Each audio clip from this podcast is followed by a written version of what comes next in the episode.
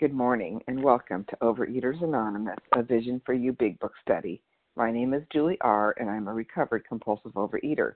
Today is Tuesday, August 8th, the 7 a.m. Eastern Standard Time meeting. Today we are reading from the Big Book, and we are on page 80 with the fifth paragraph. The chances are that we have, and we'll be reading through four paragraphs ending on page 82 rather than risk face to face combat. Comments will be on all. Today's readers are Leslie M., Lisa H., Allison L. The share ID for Monday, August 7th, 7 a.m. Eastern Standard Time meeting is 10,244. For the 10 a.m. Eastern Standard Time meeting, it is 10,246. OA Preamble. Overeaters Anonymous is a fellowship of individuals who, through shared experience, strength, and hope, are recovering from compulsive overeating. We welcome everyone who wants to stop eating compulsively. There are no dues or fees for members. We are self supporting through our own contributions, neither soliciting nor accepting outside donations. OA is not affiliated with any public or private organization, political movement, ideology, or religious doctrine. We take no position on outside issues. Our primary purpose is to abstain from compulsive eating and compulsive food behaviors and to carry the message of recovery through the 12 steps of OA to those who still suffer. Our sole purpose OA's fifth tradition states each group has but one primary purpose to carry its message to the compulsive overeater who still suffers. At a Vision for You Big Book study, our message is that people who suffer from compulsive overeating can recover through abstinence and the practice of the 12 steps and 12 traditions of Overeaters Anonymous. I will now ask Allison L. to read the 12 steps. Good morning. This is Allison L., recovered compulsive overeater in Ohio. One, we admitted we were powerless over food, that our lives had become unmanageable. Two, came to believe that a power greater than ourselves could restore us to sanity. Three, made a decision to turn our will and our lives over to the care of God as we understood Him. Four, made a searching and fearless moral inventory of ourselves. Five, admitted to God, to ourselves, and to another human being the exact nature of our wrongs. Six, were entirely ready to have God remove all these defects of character. Seven, humbly asked Him to remove our shortcomings. Eight, made a list of all persons we had harmed and became willing to make amends to them all.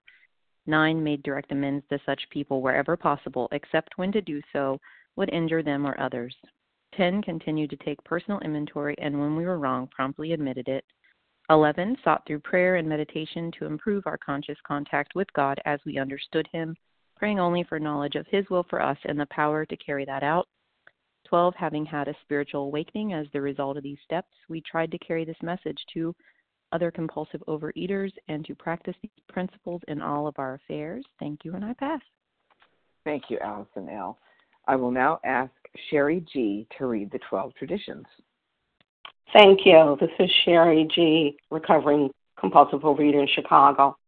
The 12 traditions of Overeaters Anonymous. One, our common welfare should come first. Personal recovery depends on OA unity. Two, for our group purpose, there is but one ultimate authority, a loving God, as he may express himself in our group conscience. Our leaders are but trusted servants, they do not govern. Three, the only requirement for OA membership is a desire to stop eating compulsively. Four, each group should be autonomous except in matters affecting other groups or OA as a whole. Five, each group has but one primary purpose to carry its message to the compulsive overeater who still suffers. Six, an OA group ought never endorse, finance, or lend the OA name to any related facility or outside enterprise, lest problems of money, property, and prestige divert us from our primary purpose. Seven, every OA group ought to be fully self supporting, declining outside contributions. Eight, Overeaters Anonymous should remain forever non professional, but our service centers may employ special workers. Nine, OA as such ought never be organized, but we may create service boards or committees directly responsible to, do- to those they serve. 10. Overeaters Anonymous has no opinion on outside issues, hence, the OA name, OA name ought never be drawn into public controversy. 11. Our public relations policy is based on attraction rather than promotion. We need always maintain personal anonymity at the level of press, radio, films, television, and other public media of communication. 12. Anonymity is the spiritual foundation of all these traditions, ever reminding us to place principles before personality. Thank you, Sherry G. How our meeting works. Our meeting focuses on the directions for recovery described in the Big Book of Alcoholics Anonymous. We read a paragraph or two from the literature, then stop and share on what was read. Anyone can share, but we ask that you keep your sharing to the topic and literature we are discussing, and that you keep your share to approximately three minutes. Singleness of purpose reminds us to identify as compulsive overeaters only. Our abstinence requirement for moderators is one year, and for readers is six months. There is no abstinence requirement for sharing on topic. This meeting does request that your sharing be directly linked to what was read. We are sharing what the directions in the Big Book mean to us. To share, press star 1 to unmute. Once you are done sharing, let us know by saying pass, then press star 1 to mute your phone. In order to have a quiet meeting, everyone's phone except the speaker should be muted. Today we resume our study of the Big Book and we are on page 80 with the last paragraph. The chances are that we have, and we'll be reading through four paragraphs ending on page 82 rather than risk face to face combat. Comments will be on all. I will now ask Leslie M. to begin reading. Good morning, Julie R. I'd like to thank you for your service. This is Leslie M. I'm a recovered compulsive overeater from Long Island, New York. The chances are that we have domestic troubles. Perhaps we are mixed up with women in a fashion we wouldn't care to have advertised. We doubt if, in this respect, alcoholics are fundamentally much worse than other people. But drinking does complicate sex relations in the home. After a few years with an alcoholic, a wife gets worn out, resentful, and uncommunicative. How could she be anything else? The husband begins to feel lonely, sorry for himself. He commences to look around in the nightclubs or their equivalent for something besides liquor. Perhaps he is having a secret and exciting affair with a girl who understands. In fairness, we must say that she may understand, but what are we going to do about a thing like that? A man so involved often feels very remorseful at times, especially if he's married to a loyal and courageous girl who has literally, literally gone through hell for him. Whatever the situation, we usually have to do something about it. If we are sure our wife does not know, should we tell her? Not always, we think. If she knows in a general way that we have been wild, should we tell her in detail? Undoubtedly, we should admit our fault. She may insist on knowing all the particulars. She will want to know who the woman is and where she is. We feel we ought to say to her that we have no right to involve another person. We are sorry for what we have done, and God willing, it shall not be repeated. More than that, we cannot do. We have no right to go further. Though there may be justifiable exceptions, and though we wish to lay down no rule of any sort, we have often found this the best course to take. Our design for living is not a one way street. It is as good for the wife as for the husband. If we can forget, so can she. It is better, however, that one does not needlessly name a person upon whom she can vent jealousy. Perhaps there were some cases where the utmost frankness is demanded, no outsider can appraise such an intimate situation. It may be that both will decide that the way of good sense and loving kindness is to let bygones be bygones. Each might pray about it, having the other one's happiness uppermost in mind. Keeping it always in sight that we are dealing with that most terrible human emotion, jealousy. Good generalship may decide that the problem be attacked on the flank rather than risk face to face combat. Um, and once again, my name is Leslie M. I'm a recovered compulsive overeater from Long Island, New York. Um, as I read this, these paragraphs, um, I haven't had this particular instance in my life, um, but it, but the certain part that does, um, you know, speak to me is we feel we ought to say to her that we have no right to involve another person. We are sorry for what we have done, and God willing, it shall not be repeated. More than that, we cannot do. We have no right to go further. I had a situation when I was making my nine step amends. Um, I had lied to two of my sisters um, about another sister. And um, as I was writing out my scripts, my sponsor and I would go over them. And, you know, she continued to reiterate for me that, you know, in this step, we don't want to do any more harm. And in one of the in one of the um, scripts that I had written out, I said, "I'm sorry that I lied to you about another sister's death, but she didn't want me to tell you." You know, and and my sponsor, you know, said, "Look, you can't say that. You know, you have to be, um, you know, you don't want to cause any more harm, and you just need to, you know, uh, say that you lied to them about uh, about her death." And in the end, that's exactly what I did.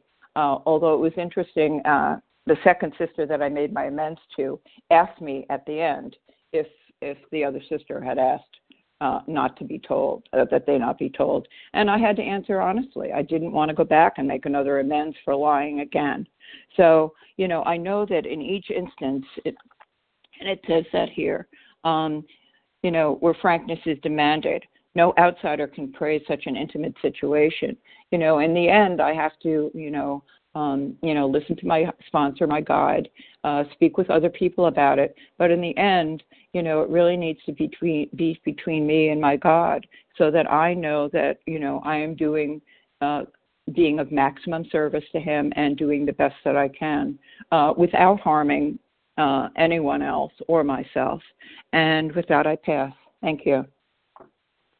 Thank you so much, Leslie M. And who would like to share on all four paragraphs that were read?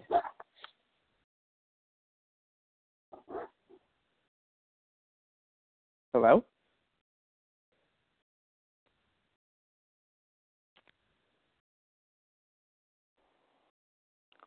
What page are you on? We we started on the end of page 80. The chances are, and we read through four paragraphs ending on page 82, face to face combat. Thank you. Press star one to unmute if you'd like to share on these paragraphs. Chrissy G. Chrissy G. Anyone else?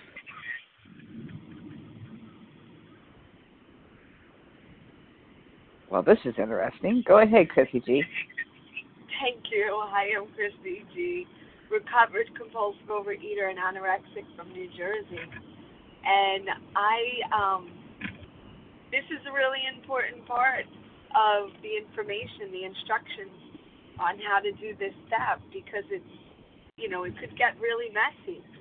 And for me, there was, there's, it, there's so much about how I communicate to people that tries to protect my self image and tries to um, deflect the blame from myself to other people, you know, why wouldn't I want to bring someone into this mess with me and share share the brunt of a person's anger and say, yeah, well, here here's the other here's the other culprit, you know, and and have at her, you know. I I honestly think that when I do this step with a sponsor and I'm doing God's will, that I am completely taken out of the equation. And that's that's um, really the design for living is that I'm taking out I'm taken out of the equation and God's put first and his will is put first and so it doesn't matter how I look to the other person. It doesn't matter, you know, that I'm trying to save face what really matters is that there's peace and that there's there's a rectification of what happened, the wrongs that were done, that a person gets to really see their reality for what it truly is. You know, people people aren't stupid and when there's problems in relationships and there's deception there's no um, rest and there's no peace between people and when the truth comes out, it might get worse before it gets better, but at least there's the potential for peace. And with that, I pass. Thank you, Chrissy G. Who else would like to share?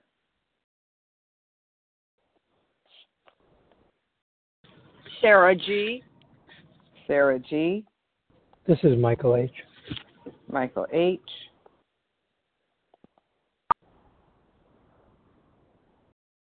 Okay, we'll go with Sarah G, then Michael H.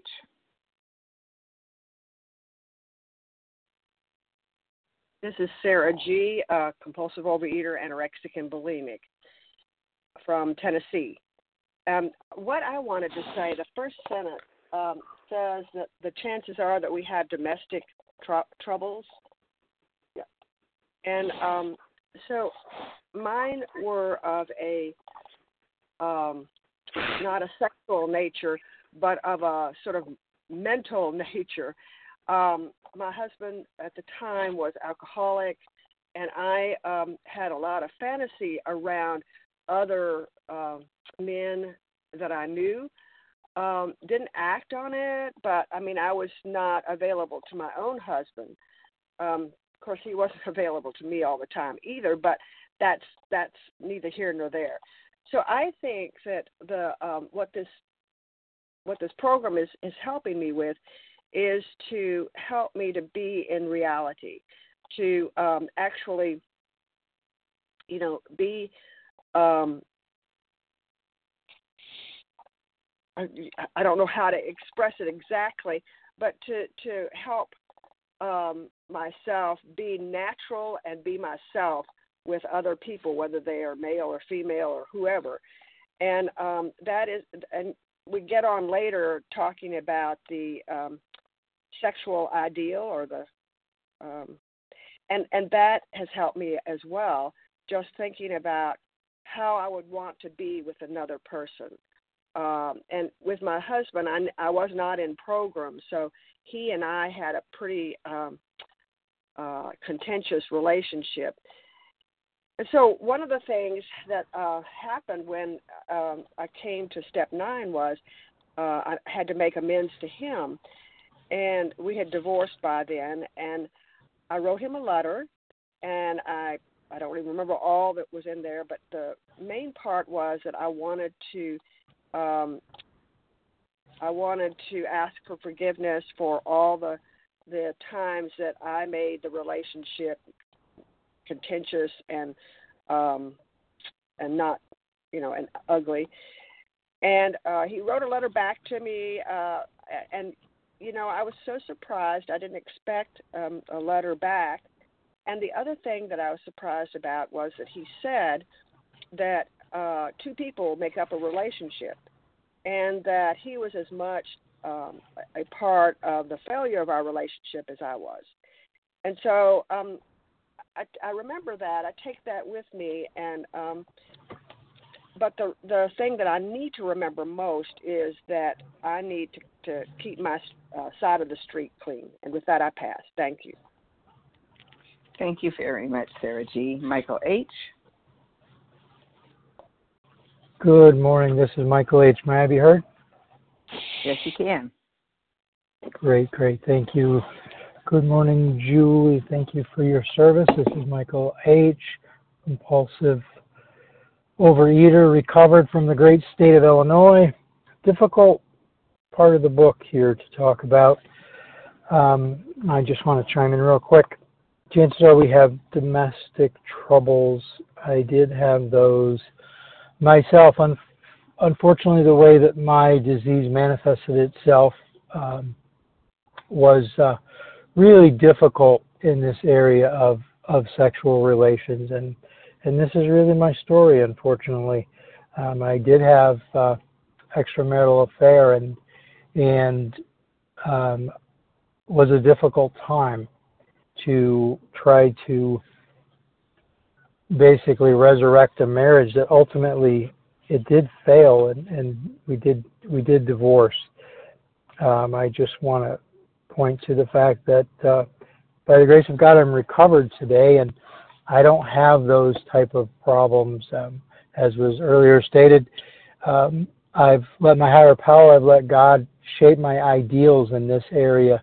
But as as an addict, the selfishness of of my my brain, if you will, was just not in the right place, and and I did things that uh, that I shouldn't have done. And and coming full circle uh, in the amends process, even before I did it formally in, in this program, uh, my ex-wife and I, the mother of my daughter, have been able to really reconstruct a relationship, not not a marriage, and it's not the same partnership that we that we once had, but it is a, a great co-parenting relationship, and I consider her one of my better friends today, and that's really one of the miracles of of recovery is to be able to rebuild some some relationships, and uh, some relationships that I have cannot be rebuilt, and uh, I guess the, the program, or God rather, is in the results business. I just have to take the actions of working working these steps and let the results uh, fall where they may, knowing that, that God will take care of uh, all the people that I've hurt as well as myself. And um, I think that's all I have. With that, I will pass. Thanks for letting me share. Thank you, Michael H. Who would like to share next? Charles H. Carol G. Charles. Charles H., Carol G. All right, we'll Valerie B. Uh, say that again. I didn't catch that last name. Okay, well, we'll go with these two. Uh, Charles H., followed by Carol G. Thank you very much, Julie, for your service. Charles H a recovered compulsive overeater. Chances are, huh? More than chances with me. And you know, I, this reminds me of um of Max and and and and and, and the guy in acceptance is the answers to all my problems. You know when um yeah somebody's sniffing. I don't know what you're sniffing. Hopefully it ain't glue. but uh, you know I got to keep a light heart. But um yeah, so it reminds me of uh Max, and if you had my wife, you would drink too. If you had, you know, my wife, you'd smoke crack too. If you had my wife, you'd binge your brains out too. Um, you know what? I I I uh I take a certain attitude towards my uh my family because that is the is definitely the the the place that um I believe that a compulsive overeater um tends to not fix and it, it, it tells me on page 19 that I should, you know, there's a long road of reconstruction ahead, right? And uh, yeah, I accept the fact that I've done some things. You ever gossip to a gossiper about another gossiper? Yeah, you know, my, you know, it, it, it's crazy, but um, my family is difficult, like maybe a lot of other people's families are. But when I take a certain attitude towards that power, I mean that problem. I mean that. I mean both. The power and the problem, where these twelve steps can root out what I used to think of of my situations and and think of the possibilities when I can have quiet time with God in the morning and pray for them and pray for me too to change my perception of it. Man, I embrace those problems today because it gives me an opportunity to work my program. So with that, I pass. Thank you, Julie, for your service. Thank you, Charles H. And Carol G., you're next.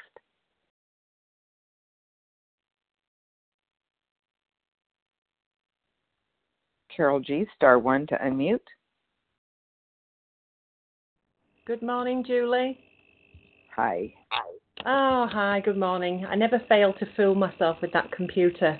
Um, good morning, Vision for You. What a fabulous day it is. Uh, welcome to your day. It's Carol G. I'm recovered compulsive overeater who's worked this program uh, with Vision for You, and it's a really great opportunity to become a person that other people can live with.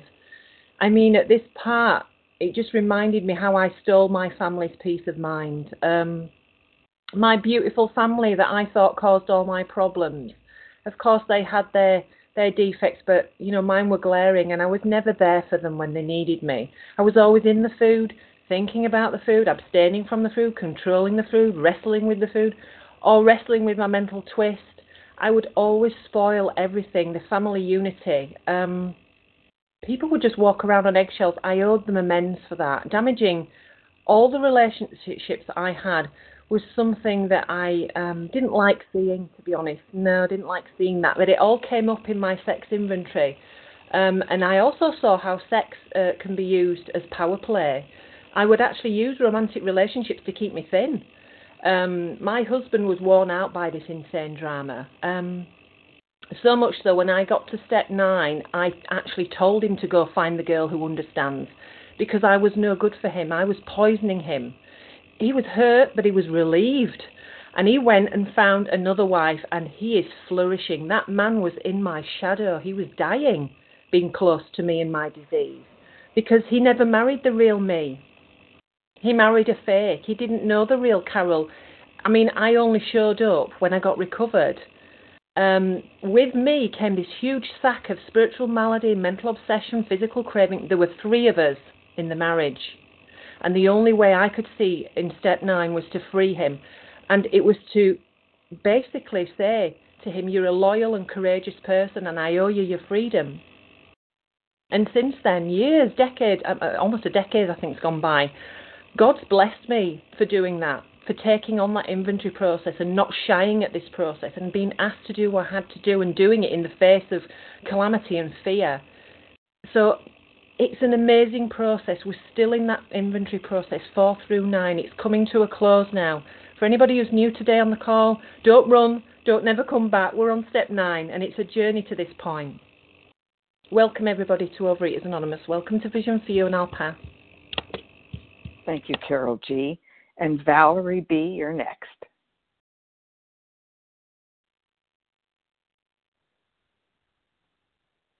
Star one to unmute. Uh, hi, hello, this is Valerie B., recovered compulsive overeater. And, um, you know, as we were, you know, reading over about the you know, about how, you know, the alcoholic would go to the, you know, to the clubs and look for something other than alcohol. You know, and I, I was thinking about the alcohol, the drugs, the sex, the food.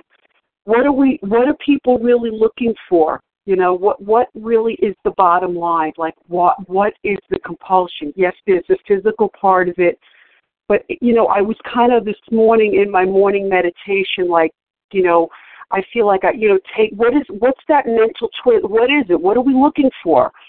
And for me, I think the bottom line is we're looking for a refuge. We're looking for shelter. We're looking for, you know, I mean, you know, we, are looking for comfort. We're looking for love. And I believe that the, the whole thrust of our whole program, the steps, the promises, the principles, you know, we're making the amends, we're doing all these things you know, to bring us, and what I've found, what's happened in my life, it has brought me into the arms of a loving God where I can find that refuge every day. I have to look for it.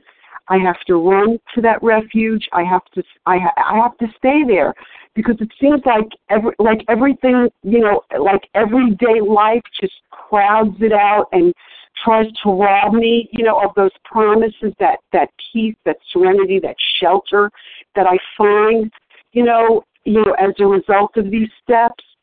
And um, and I think I think my my um, goal for you know for today, we're given one day at a time, is to stay in that refuge, is to stay in that peace and that comfort that you know, that my higher power provides as the result of working these steps.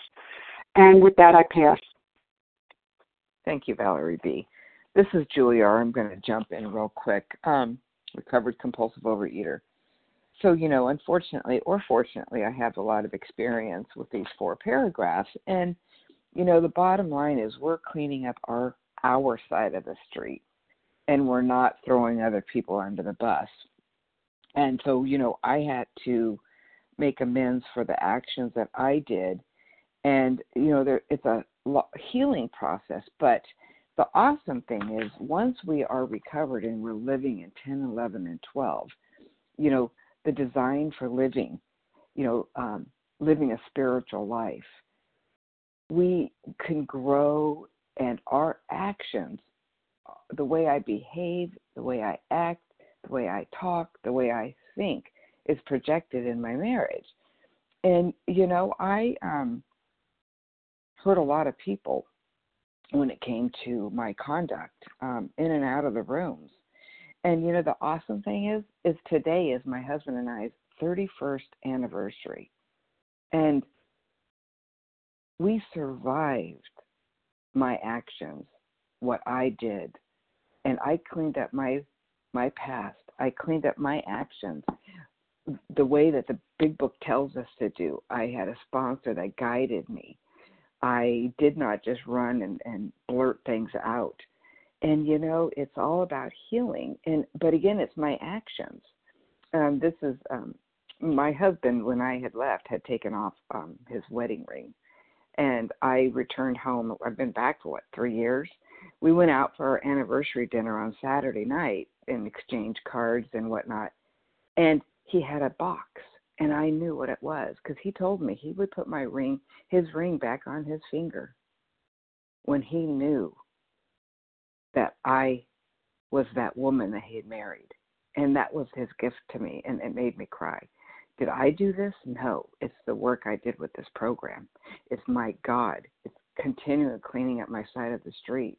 So, and we don't throw other people under the bus. We don't, you know, make excuses for our behaviors. I did what I did, period.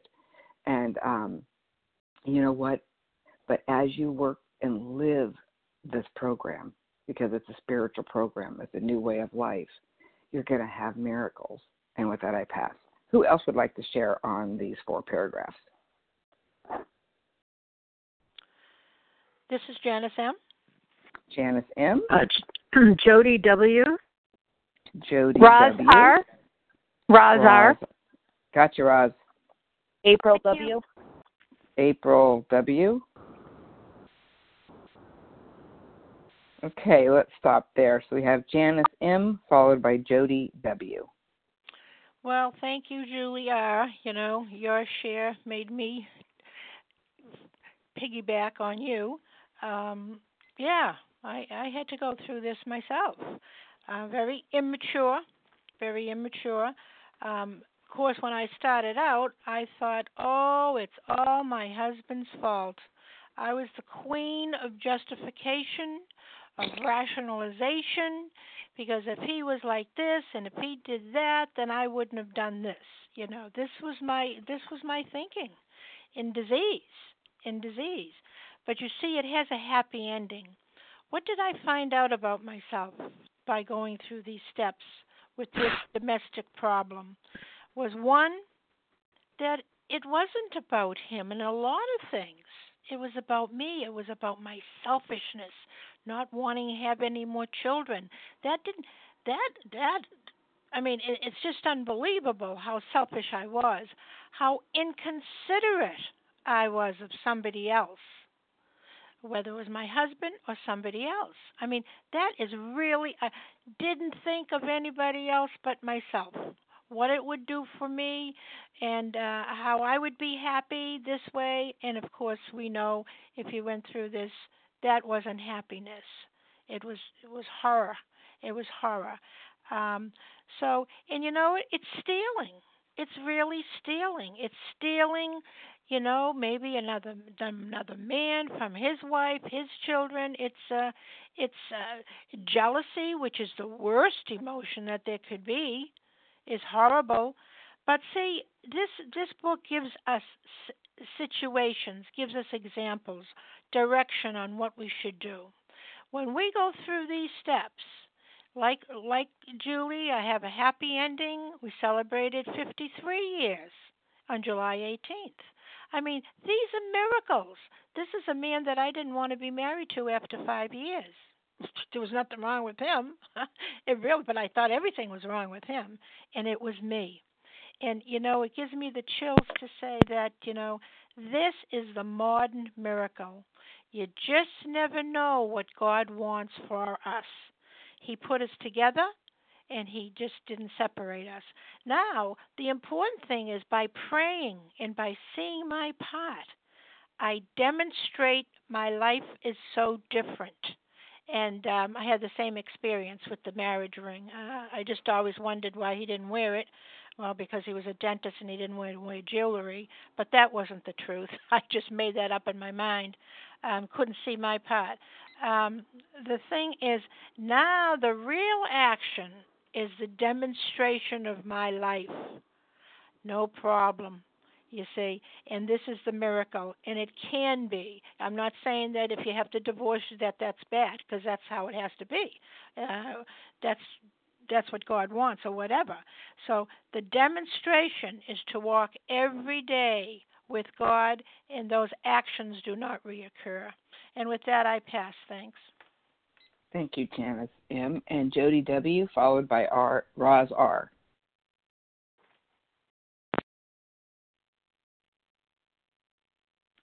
Jody W. Star one to unmute. Hello. Uh, thank you. This is Jody W. Can you hear me? I can. Jody W. Uh, recovering compulsive overeater in Wisconsin. Um, this is such a powerful section for me. Uh, I'm in I'm in step nine now, making amends on a deep level that um, I, I, I feel like it's really my first time, even though I have gone through this before, because I'm more deeply absorbing these words. Um, no more harm. We feel have no right to involve another person and do no more harm. And I can feel the parts of me with certain amends to my uh, first husband, especially where I want to, um, you know, I want to uh I want to be able to talk to him, but I know he doesn't want to talk to me. So I can just feel that pressure the self-centeredness um pressing on me and and that helps lead me to understanding the secret life I've really lived around sexuality, especially although there was um uh you know, a lots of levels of dealing with sexual inner life secrets in terms of other people that were uh, already married or uh, with my first husband when we were married it was just working on fantasies about other people. And that inner life that I kept alive in, in uh, you know not understanding how driven I was by that to um, take care of myself. So I feel like unearthing all of this and understanding how it's kept me um, not um, treating others well, being totally self-centered around my own needs. Um, it's a uh, it's unraveling this ball of yarn. So I'm so grateful for all of these stories and remembering as I read them, oh, that's not me, but then say, oh yeah, that is me. And a different not this story but a very related kind of story. So um, thank you for everyone for the uh, service we all do for each other. And with that i'll pass. Thank you jody w. Roz r. and then followed by april w. Can i be heard yes you can thank you this is roz r from florida um, I have to. I rarely jump in. Um, I, I just need to share on this today. Uh, this is just so timely. Um, yeah, I went through two husbands um, in this disease, and the and you know, and I take I take my part in it now. I mean, I was so into the food in my first in my first marriage. Unfortunately, I don't have the wonderful success story that marriages that stayed together because I came into OA in 1982, and six months later, I knew it all. I was cocky, and I filed for divorce. Um and uh took 2 years because my husband didn't want it and and I didn't I wasn't willing to bring him into my program. Um so you know that marriage ended. We are still friends today. He's the father of my children and I've since made amends to him um and then I went and married a second husband 5 years later. And um because my first husband was so controlling I did all the controlling in that marriage. And I was highly into my food. Um and uh i was a crazy person. But you know i still did a lot of things as a crazy person you know like you know it was almost like being on drugs you know the sugar would get me high and i did a lot of things you know accomplished a lot of things but not without sanity Um, but I've just, you know, to, to bring it to, to, to now, yeah, no, I'm not married. I don't have a husband. Um, I, you know, I, I made my path and now I'm living, you know, in, in what I've got today. But I have got something I never had before coming into vision, working these steps, sponsoring other people, the recovery, the neutrality. I mean, people who know me, who I, who used to hear me crying, know that if this can happen to me, it can happen to anybody. But you know, it's been work. I've done the work, and I I have one amend left. I got chills because you know I have an older daughter that I really I wasn't there for her, and um she has my granddaughter recently had a psychotic breakdown um and she'd been in the hospital for a month and she got discharged yesterday. And my daughter who you know we're very close now but she never she she never you know got the mothering that i i was able to to give her at the time has asked me to come out i'm going out i'm leaving tomorrow six in the morning with a one way ticket um to stay there and help and be of service and get out of myself help my granddaughter help my daughter my daughter's kind of just at loss right now and she's a strong woman but this is a hard thing on the family and I am so grateful that I have this program and I can take it with me. And I'm in Central Time there, so I'll be able to call in the meeting at six o'clock there. And uh, you know, I'll be with you guys every day, and I'm still going to be sponsoring my people. And I get to make my amend to her, not only in my words but in my actions. And this is what this is about. You know, this is like my life has changed, and it's not what I thought it would be. But you know what? It's what God has planned for me and I'm living it a day at a time in recovery, and I am so grateful for you guys. So thank you for letting me share. I pass. Thank you. Thank you, Roz R. And I'd like to remind everyone to stay muted. There's somebody like coughing and sniffling. Um, April W., you are next. Star one to unmute. Hello, this is April W. Can you hear me? I can, thank you. Perfect. Um, so just reading through it where it talked about it may be the that both will decide that the way good sense and love kindness is to let bygones be bygones. And then it goes on to say each might pray about it having the other one's happiness uppermost in mind. And what that really reminds me of is uh currently i'm separated from my husband and um sometimes I just think to myself, if we, and more me, if if I had thought every single day, what could I have done or added done every single day to add value to this person or this marriage, and the same with my kids or different relationships. What can I do to add value to that other person, rather than what the relationship is doing for me? I just really think that that would help me continue to be less selfish in my mind and when it talks about the jealousy the selfishness and the self-centeredness and how that all ties together. Um, and with that during the process of the men's what uh, my sponsor and i have really been doing is uh, we were just talking think it was last week about this part of the program that I'm on in this journey. It's really looking at the four R's to where it's really taking the responsibility of what I own in each situation, not the other person, but what I own. And really that I show the remorse and do what I can to make it right and do what I can to never repeat it again. And that's what I'm seeing through this process. And it's been such a blessing in my life to really go through this uh, emotional and spiritual process through it and the physical is coming with it. It's just really, really nice to be able to go through this process to make the amends. And with that, I pass. Thank you so much, April W. And who else would like to share on these four paragraphs? Bottom of page 80 through 82. Melissa C. Melissa C. Anyone else? We have time for a couple more. Jody EQ. Jody EQ. Roz G. Roz G. Okay, let's start with that group. Melissa C, followed by Jody EQ. Go ahead, Melissa. Hi, good morning, Julie. Good morning, everyone. It's Melissa C, recovered compulsive overeater in New York. And um yeah, so you know, I, I kind of like hesitate at this part because um you know, there wasn't um, sexual infidelity. in our marriage. But um but when I really like press in and I reflect and I think about it, um, I was not faithful to the union of our marriage. You know, my my faithfulness, my fidelity um, was to me.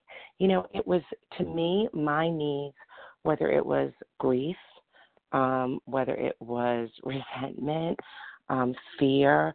That was like what I cultivated in my marriage, and um, and for a long time, you know, food was was my partner. It was what um I opted to cling to rather than a union. And you know, and so like in my amends with with my husband, um yes, I did go to him with words and and um and I did, you know, tell him how sorry I was for um you know, for not participating all the time, for for for sitting so much, for um shying away from events and places and people. And you know and now living recovered um it's not it's no more words it's action. It's actually doing things. Um it's showing up it's being places without um without asking um for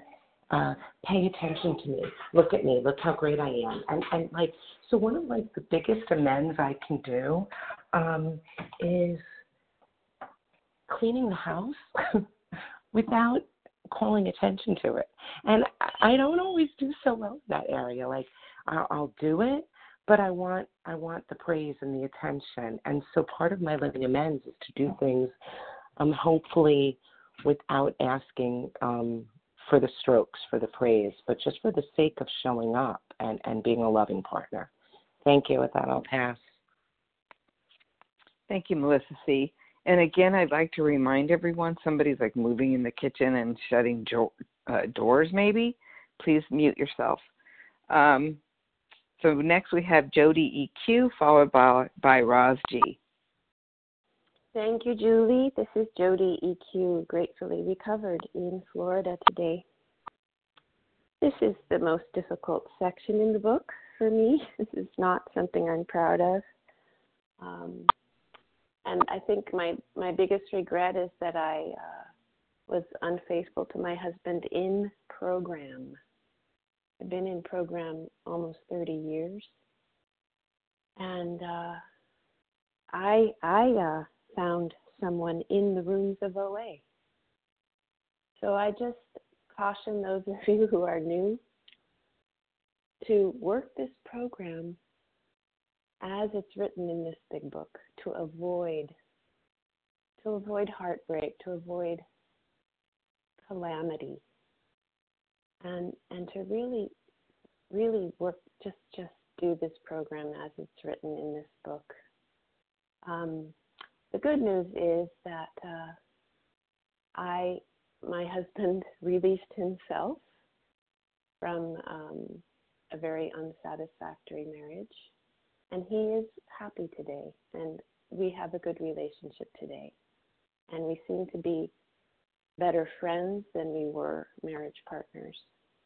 And we're both actually have have done much better since we separated ways. But um i have a lot of regret and sadness about it. And it can be avoided. It can be avoided if we take the this these instructions very seriously and there is um, you know work at praying about this um, our sex ideals and really asking for those from our higher power.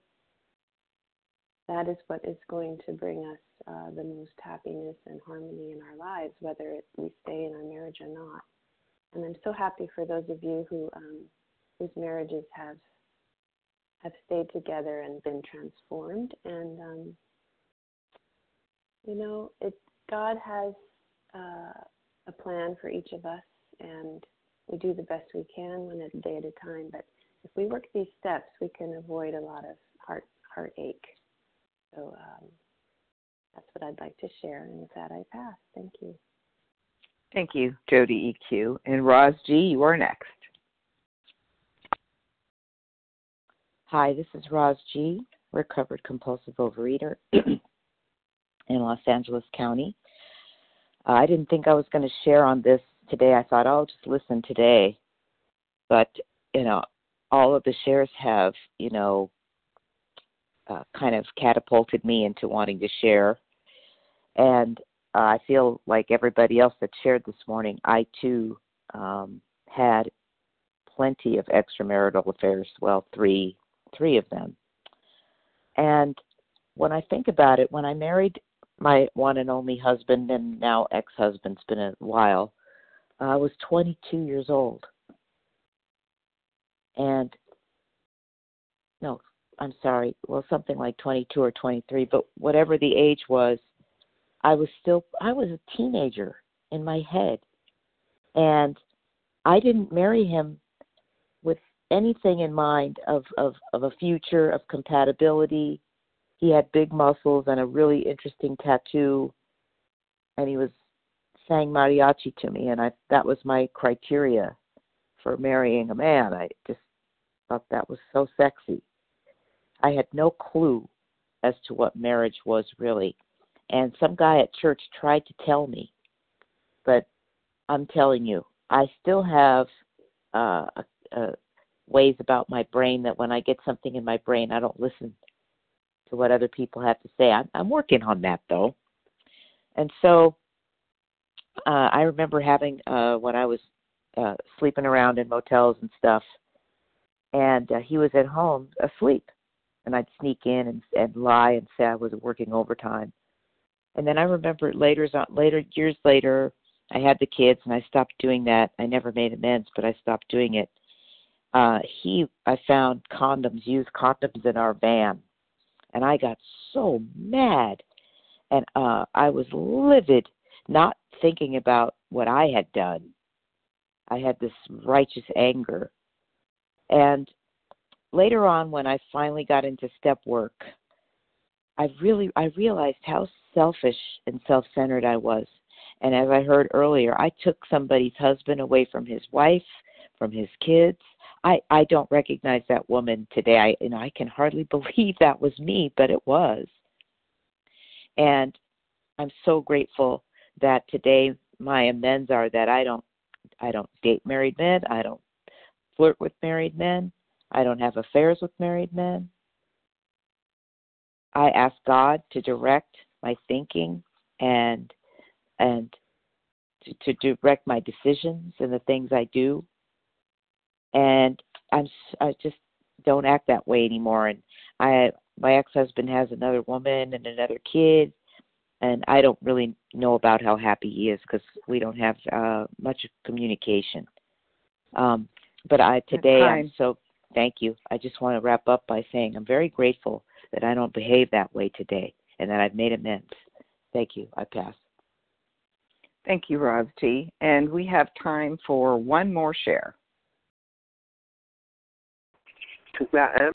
So, oh, Matt Matt M. Go ahead. Thank you, Matt. You'll be our last share. Thank you. Service. Um, this is Matt M. from New Jersey. I just wanted to share, like, you know, I hear people talk about having extramarital affairs and, you know, having dalliances. I never really had relationships because I was so, I didn't know how to have a relationship with myself. I wasn't very kind to myself, therefore I wasn't really open to relationships. You know, I didn't know who I was, so how can I be there for somebody else, you know?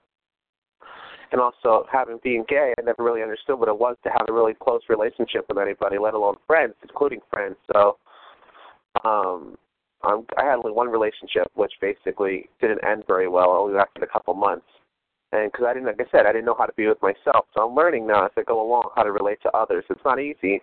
I still talk to my ex, but it, you know he has a lot of issues, and I still talk to him, and it's not easy. It's not easy He's a good person, and uh, you know I'm trying to feel for me what I really want for my life. Do I want a relationship right now, or do I want to just focus on myself and get and working to get recovered? Because I'm really struggling.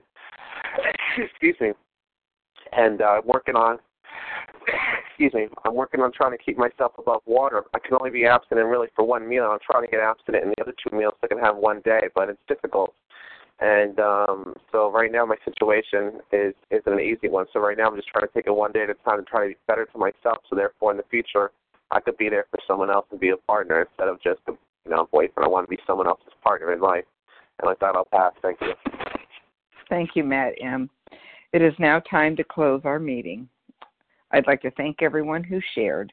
We will now close with the reading from the Big Book on page 164, followed by the Serenity Prayer. And will Lisa H. please read A Vision for You? Our book is meant to be suggestive only. Good morning, Lisa H., recovered in Tennessee. Our book is meant to be suggestive only. We realize we know only a little. God will constantly disclose more to you and to us. Ask Him in your morning meditation what you can do each day for the man who is still sick. The answers will come if your own house is in order. But obviously, you cannot transmit something you haven't got. See to it that your relationship with Him is right, and great events will come to pass for you and countless others. This is the great fact for us. Abandon yourself to God as you understand God. Admit your faults to Him and to your fellows. Clear away the wreckage of your past. Give freely of what you find and join us. We shall be with you in the fellowship of the Spirit, and you will surely meet some of us as you trudge the road of happy destiny. May God bless you and keep you until then.